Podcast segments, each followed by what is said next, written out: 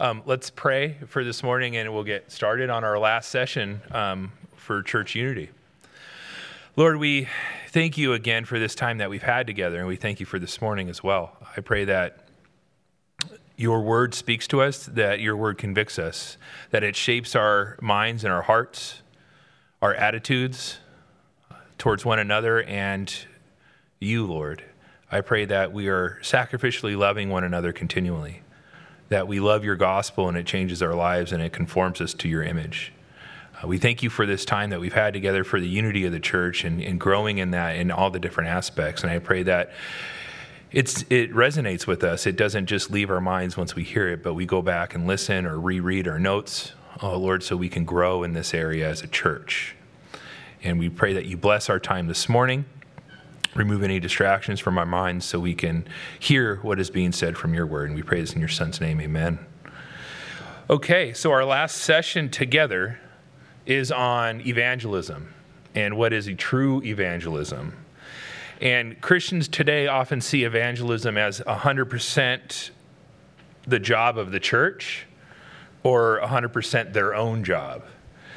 On one hand, we think of evangelism as getting people to come to church and then structure the church around the needs and interests of non Christians to get them to come. On the other hand, we might think the church has nothing to do with evangelism, uh, swinging too far in the other direction. So, evangelism and evangelism training become the responsibility of parachurch ministries. There's a problem with that first model. The church is not in its essence only about outreach. It's a community of, dis- of Christians designed to model the character of God to a watching world. If we turn Sunday morning into an apologetic lecture series, we wind up failing to grow and mature the church, which itself stifles evangelism altogether. But the second model is no better because the church is one of God's primary tools for evangelism. So think of Peter's description of the church in 1 Peter 2 9. He describes the people of God as what? A chosen race, a royal priesthood, and a holy nation. And what is the purpose of God's people? Peter goes on to say that you may what? Proclaim the excellencies of him who called you out of darkness into his marvelous light. And Jesus says in John chapter 13, verse 35, by this all people know that you are my disciples. How? If you have love for one another. This is a love that is among Christians, but that speaks powerfully to those who are not Christians. And Peter saw this in action in Acts chapter 2. We read, And all who believed were together and had all things in common. And the Lord added to their number day by day to those who were being saved. These early Christians had a life together that became a display of love in their character and their day to day lives. And God used this to witness to draw people to Himself. So, as Christians, we are called to live our life together in such a way that the world will see the power of the gospel. So, don't miss that point, because that is our avenue of evangelism. Christians, not just as individuals, but as God's people bound together in churches, are the clearest picture of what the world sees of who God is. One of the most colorful early church scholars was uh, his, a guy named Tertullian.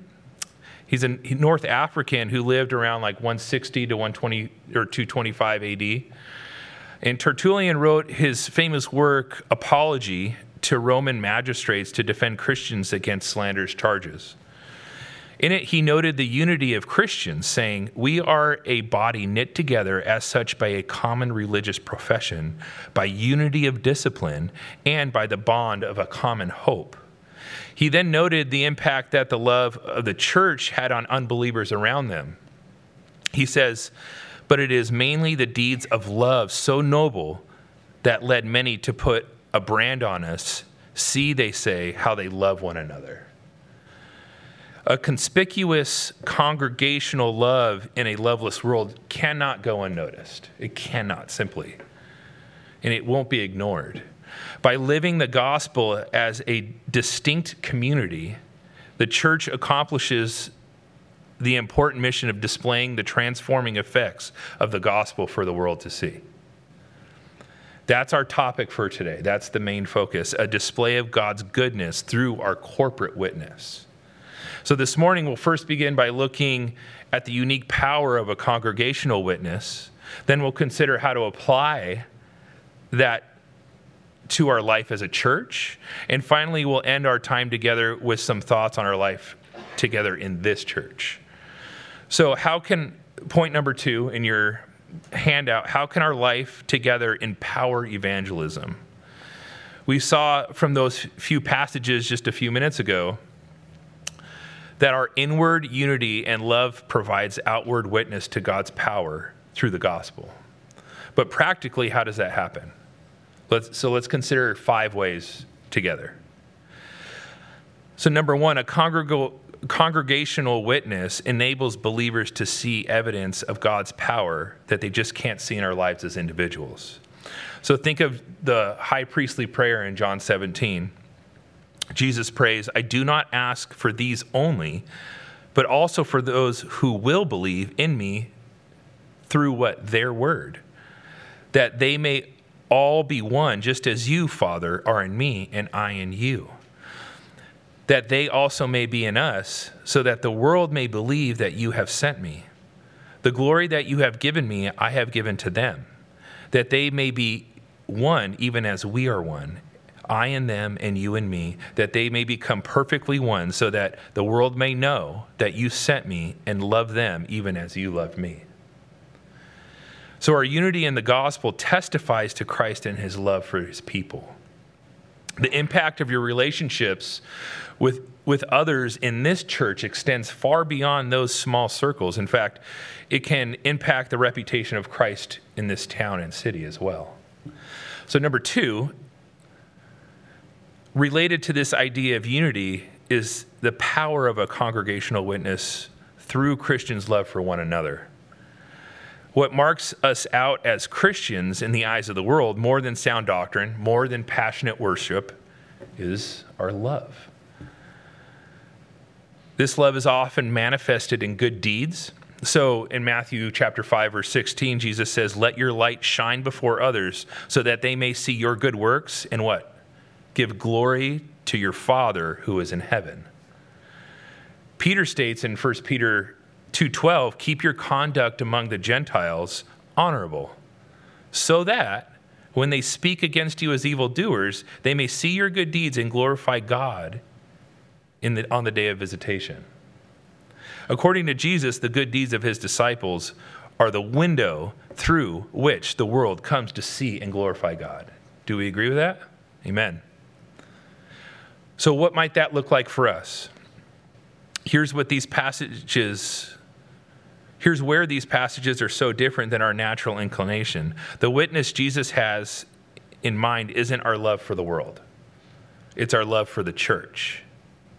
If we love each other well and the world sees that love, that is profoundly compelling to them because they see something that is not natural. So, should we love the world? Absolutely, yes. We should love our neighbors as ourselves, but it is the love for each other that Jesus says will mark us out in this world. It makes us separate, it, it causes that separation between us and the world. So, third, another great advantage of evangelism in context of a congregation is that we help each other witness. In this way, our evangelism as a church is more powerful because many members with different gifts and different op- and different opportunities to use those gifts are involved in witnessing to unbelievers. When you talk with folks who have become Christians through the ministry of this church, you will find that while an initial contact was made by one person, what happened wasn't so much one on one, but but maybe a group evangelism, talking to many people. Now, there are many relationships in which you alone can make that initial contact. So, in no way you should remove yourself from the responsibility of boldly sharing the gospel with anybody. But what happens from there can follow many different paths as we help each other witness to that person. It's many different voices. So, fourthly, God is uniquely glorified when we bear witness to him together. The broader the testimony, the more God is glorified. An assembly of believers can give glory to God with greater volume and variety than an individual can. So let's say you guys are out to dinner with a group of Christians from the church, and there's a, one or two unbelievers with them as well. An opportunity arises for you guys to begin talking about how you became Christians. One person talks about how God used a difficult event in their life to draw them to Christ. Another person talks about how God raised them in a Christian home, and so on. So you, they see different aspects of the way God has worked in e- each one of their lives. And God is glorified by this type of congregational witness because it testifies to the manifold ways that He extends His saving grace. And, be, and it presents to non Christians a much richer picture of how God works in this world than by simply one on one conversation. They see, they see a multitude of ways God's grace is abounding. And lastly, number five, the way we're involved corporately in evangelism. Church planting locally and church planting around the world. In our church, we can pool our wisdom, experience, financial support, prayers, and callings, and direct those resources to making God's name great in our broader community and among the nations around the world as well. As a church, our desire is to be an equipping and sending church here. So, moving on to the third Roman numeral, application, there are all sorts of ways that our witness is amplified as a congregation. So, how do we do that? How can we be good stewards of the wonderful blessings of the unity and love that God has given us in this church to reach others with the gospel? So, first, our love for our love and unity to be visible and real to non Christians, we need to expose them to our life in the church. The most natural place to begin is in our regular assemblies where non Christians may be attending. Here are some questions for us to think about regarding our regular meetings here. What might non Christians see on Sunday morning? So, these are things just to think about. What might they see? Do they see Christians that have an evident love and care for one another? By God's grace, I hope the answer is yes. Do they see church members who are quick to greet them and express interest in how they are? Do they see members inviting them to lunch after service where they can get to know maybe a cross section of the body? Though many people say they feel welcomed here, unfortunately, not everyone does. So here are a few thoughts. So, welcome people that we don't know. Make a point to talk to them um, out of your comfort zone. Say hello. Invite and include them. Show hospitality to non Christians and church members at the same time. Let your relationships outside of church peak in your relationships at church. And be strategic men's, women's Bible studies, Sunday school classes, and other church events expose non Christians to everyday life of what it is to be in a congregation. So, another point is it's not often possible for us to introduce our friends and colleagues to other church members or to our life in the church. Uh, maybe schedules conflict, or they just don't want to, simply. That happens a lot. What do we do then? well, people naturally talk about things that they care about, um, whether it be football, whether it be sports, whether it be fill in the blank. And as Christians, that means a lot of what we want to talk about, hopefully, is Christ and His church. So look for ways to talk about activities or ministries of the church that you're involved in. Or maybe you heard a sermon that recently raised a particular issue that you know someone in your life is struggling with or might be interested in discussing as well.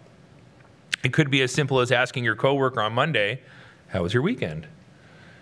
And hopefully they return with, How was yours? Right? And it hopefully gives you the opportunity. It's like, it's not just saying, Oh, I went to church, but went to church and we are talking about this. We're talking, we, in Sunday school, this was preached on, and during the sermon, this was preached on, and um, hopefully that'll minister to them and it'll help you get to know them more as well. And it shows your care. It shows your care for them. So you talk about what church life is like and why why you care about the people that you're going on Sundays so much. Like, well, what's the big deal? And how they show that that that they love you as well. And so how you're ministering to, it's like you can share with them that, man, I'm going through this and, and this individual at church told me this verse or they encouraged me in this way. And that ministers to people more than we know. If they don't have ears to hear, that's that's not something that we can fix. That's the Holy Spirit's job. But our our job is to express the love that we have for one another and the gospel that's changed our lives. Amen. All right. So moving on to Roman numeral number four. So as we're reminded in Ephesians 3:10, it says his intent was that through the church the manifold wisdom of God might now be made known to the rulers and authorities in the heavenly places. And as we consider our great responsibility in this area, we can take comfort in the knowledge that not even the gates of hell will prevail against God's church. Why? Because its mission is to, is to dis- display before all the heavenly hosts and remarkable wisdom of God. God, in his wisdom, has left the task of displaying God's glory of his perfect character to the church, composed of imperfect people. The question of how that can happen has been the focus of this course for these 11 weeks. And particularly, our goal has been to understand the, the opportunities and responsibilities that we as church members have to contribute toward that end. We have seen in our unity together as Christians in the local church acts as a compelling testimony of the gospel to the watching world. Just as God's manifold wisdom was displayed in the early church through Gentiles and Jews coming together as members of one body as well. It is displayed in our church today when people who are different in so many ways unite in the body of Christ. Is it not the same thing? It is. And what makes it such a display of God's glory is that our unity is not just unity in anything, but a unity in the gospel. The unity is so powerful, it can only have come from the hand of God. It's not something that we just made up and decided to get together. And this unity is our responsibility as church members. It is the church together that has been gifted by the Spirit. It is the church together who is called to completely humble and to be humble and gentle, keeping the unity of the Spirit through the bond of peace. So, how can we exercise our responsibility to preserve unity in this church? This has been our topic of discussion for the last 11 weeks. How can we actively do this? So, let me highlight two points as a summary of our time together. And so, don't miss this. This is, this is the, the, the crux of what we've been meeting for. Is one, is preserve unity by preserving the gospel message. The gospel creates unity, so we must preserve it and fight for it. Whether we are in this church or another church, we should always make sure that the teaching and preaching is true to Scripture, first and foremost. Remember that in the New Testament, when error slipped in, into a church's teaching, the apostles placed the responsibility on who? Not the pastor, but the people it's to the church, the congregation. 2 Timothy 4 says, For the time is coming when people will not endure sound teaching, but having itching ears, they will accumulate for themselves teachers to suit their own passions. So that's the first point is preservation of the gospel. The second is our unity is further by sincere love for one another. In the way that God has loved us through Christ, we should therefore love others. It sounds so simple, but it's so tough. We read about this love. It's a, one of the most famous passages is 1 Corinthians 13. Love is patient and kind. Love does not envy or boast. It is not arrogant or rude. It does not insist on its own way. It is not irritable or resentful. It does not rejoice in wrongdoing, but rejoices with truth. Love bears all things, believes all things, hopes all things, and endures all things. That's a, that's a pretty heavy list. If we're displaying that love, it's by God's power and grace alone. So, brothers and sisters, love like that. Love like that passage. Love those who are different than you because there's many. Love through your service and through your prayers, your encouragement towards one another, your admonishment if necessary, which is because we mess up. We need to be corrected. Love through your patience and forbearance through your humility. Love by discipling and teaching others. Love by being present in the life of the church. Love by using your spiritual gifts to build up the church. Love by being kind and compassionate, warm and generous towards one another. Love like that is a great witness of the gospel. Love like this promotes unity, brothers and sisters. It strengthens the body, and most importantly, it gives God glory, which is why we're here. Chief end of man is to glorify God and enjoy Him forever. And that's what displays this. Our lives in the church are part of God's eternal plan to display His glory, not just to this world, but to all heaven. Human history began in a garden with a fellowship of a husband and a wife, and it will culminate as we look to the book of Revelation as a city, a people, an eternal society of light which God Himself personally is present with. So today, the local church is a glimmering and growing picture of that coming reality. That is our calling in the nitty gritty work of crossing society's boundaries to love each other as, as we are as a church, in this church. And praise God that our, our future is in perfection for all eternity. That's something to look forward to. So, in God's power alone, let's walk worthy of our calling as we read Ephesians chapter 4, verses 1 through 6, Paul says, I, therefore, a prisoner of the Lord, urge you to walk in a manner worthy of the calling to which you have been called, with all humility and gentleness, with patience, bearing with one another in love, eager to maintain the unity of the Spirit in the bond of peace. There is one body and one Spirit, just as you were called to one hope that belongs to your call one Lord, one faith, one baptism, one God, and Father of all, who is over all and through all and in all. So, in our last 11 weeks, is there any questions? If you want to clear out the cobwebs on the on the other weeks, but is there any questions that you guys have um, remembering the the two reasons that we're called that we just went over is for the sake of the gospel because it's changed our lives. And that gospel causes us to love others.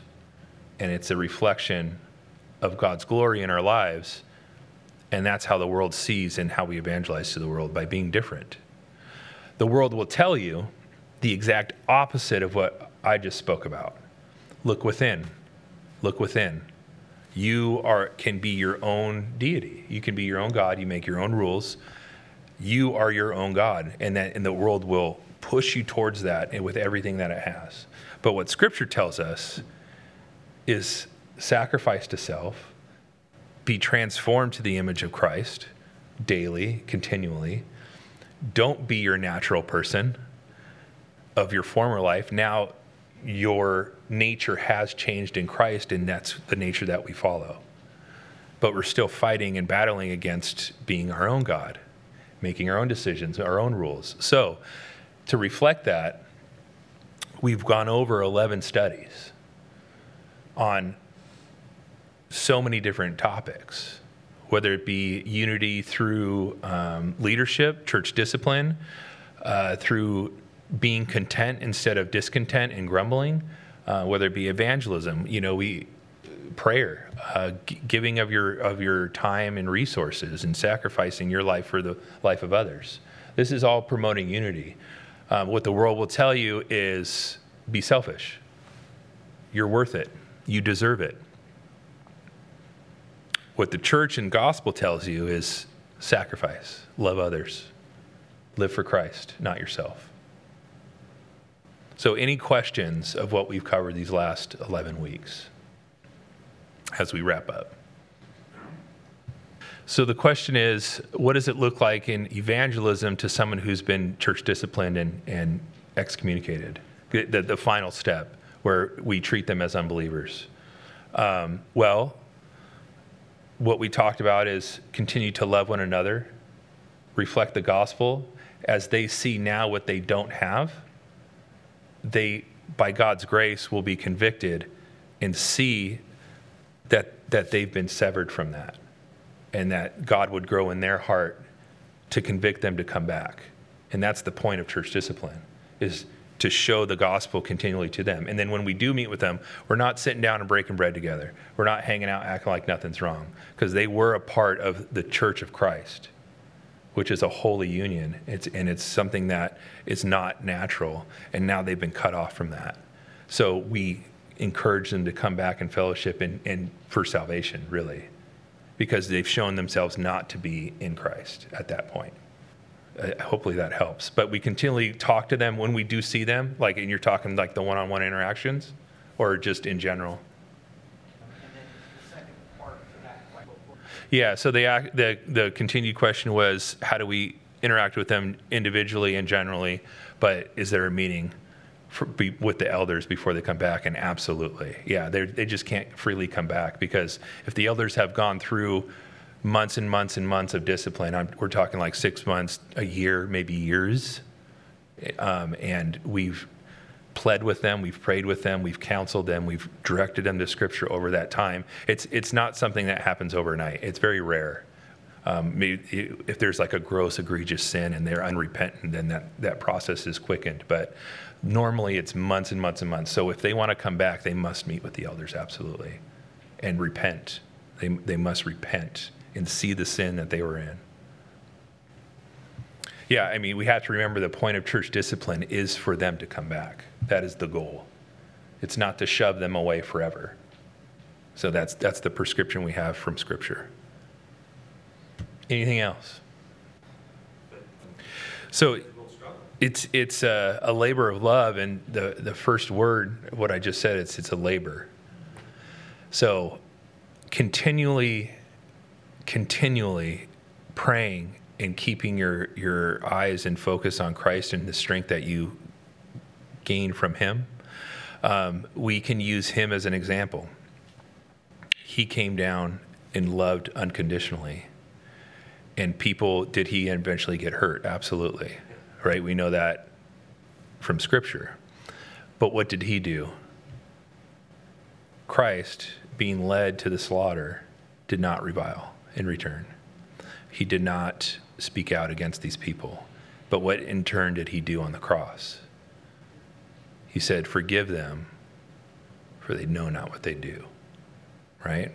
So, from that example, we see what we should do.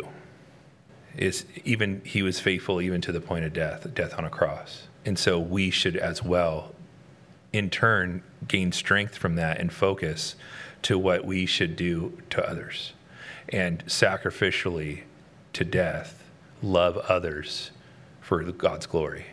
And yes, to your point, we will get hurt, and that's a guarantee. Um, it is a labor of love.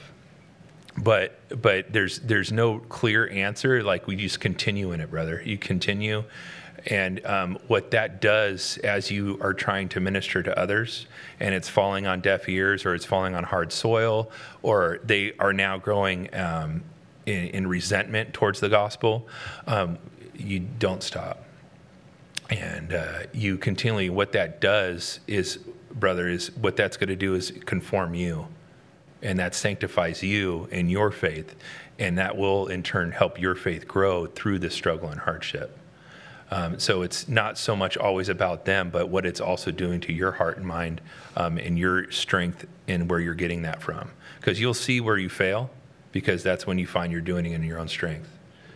but then you'll see where you're successful and you gain hope, and um, not so much that the Lord will save them, but you gain hope in what the gospel power and what it's able to accomplish. And your faith is lying in not that person and their decision, but your faith is lying in the, the power of the scripture and the Holy Spirit doing work in your life. And then we're praying for the Holy Spirit to do work in their life as well. Yeah, it, and as Christians, we're not called to be doormats, right? And let people walk all over us. Um, but with, with in truth and in love, you know, you, you do draw the line if, you know, whether it be financially or your time or they're doing it um, out of spite, knowing like, hey, you're a Christian, I can say this and you have to do that. Um, you, you have to have wisdom and understanding in those moments, and, and you can get counsel on them too. But uh, we are not called to be doormats, you know, and, and being uh, kicked around. Uh, but we, we stand firm in the truth and we love in that truth and you can call out what they're doing with, with grace and say that what you're doing is not right. Um, and that will be a witness to them as well. Okay. Austin you had something yeah one book that i do know of is by a guy named E.M. Bounds he has a book a really great book on prayer um, he's, he's got a few short works uh, we have a whole shelf in our library to devotion and prayer as well. So I encourage you to go look at those. I know MacArthur has one. I think Chris stands an answer. Don Whitney praying through Scripture. Robert, do you have any other recommendations? That's the one. So there's a couple for you to get you started. Yes, another one, sir. So I mean, the comment is basically, yeah, do life together. Sorry. Yeah, go for it. Yeah, yeah. Take initiative, right? Yeah. And that's and that's what we are called to do. Um, man, yeah. So that is is a I 100% agree. Um, yeah, if you don't know someone and they're a blood bought saint just like you, hang out with them. You know, that's that's why that's one of many reasons why we started these care groups. Um, hopefully that you guys are talking to one another in those groups and getting to know people that you don't. Um, I pray that that's the case. I know it's just started. It's not like we're going to hit the ground running and everything's going to be great, but hopefully those are kind of gaining momentum and hanging out. So basically, do life together, guys. Um, these these are the people that we know and love, and this is our body that we've made a covenant with. Um, love them, love them, be with them. Um, if, like Jeff said, if you hang out with any any kind of leadership or member outside of church, you get to know them on a, on a much more personal level, don't you? Yeah, and it's good. And so now you know how to pray for one another better. You know how to minister to one another better. Um, anything else? As we wrap up, love you all. Let's pray. We'll end our session on unity together and uh, we'll get going. Lord, we come before you so thankful, so grateful for what you've done in our lives, that you have created unity amongst people that should not have anything to do with one another, except we know your son. And our unity is, is the surest, it's the most foundational there is in this world, is your scripture and your son. Lord, you brought people together from all backgrounds and walks of life to meet in your church and glorify your name. We praise you for that. We thank you so much for calling us out and showing us light, changing our hearts of stone to flesh so we can have this with one another and that we don't have to go through this life alone anymore. Lord, we pray that we continually grow in unity as a church, that we continually hold each other accountable to the truths of Scripture, and that the two main things that we talked about today are evident in our lives that we love the gospel and it transforms our lives, and therefore we love one another. And the world will see that by our love. Lord, we pray that to be the truth here. We pray that to be the truth starting in our individual lives first, and that we can show grace and mercy and forgiveness as we have been shown it. Lord, we love you. We thank you for who you are and the power that you hold in your hands, Lord. The universe is yours. You're sovereign over all things. We glorify your name. We pray this in your Son's name. Amen. Well, it's been a joy teaching up here. This has been a great topic. It's been really good content for me as well. So I hope it's been a blessing to all of you. So hopefully we grow in this and hold each other accountable. Please do in love, with grace, knowing that none of us are going to do this perfectly. Thanks again, everybody.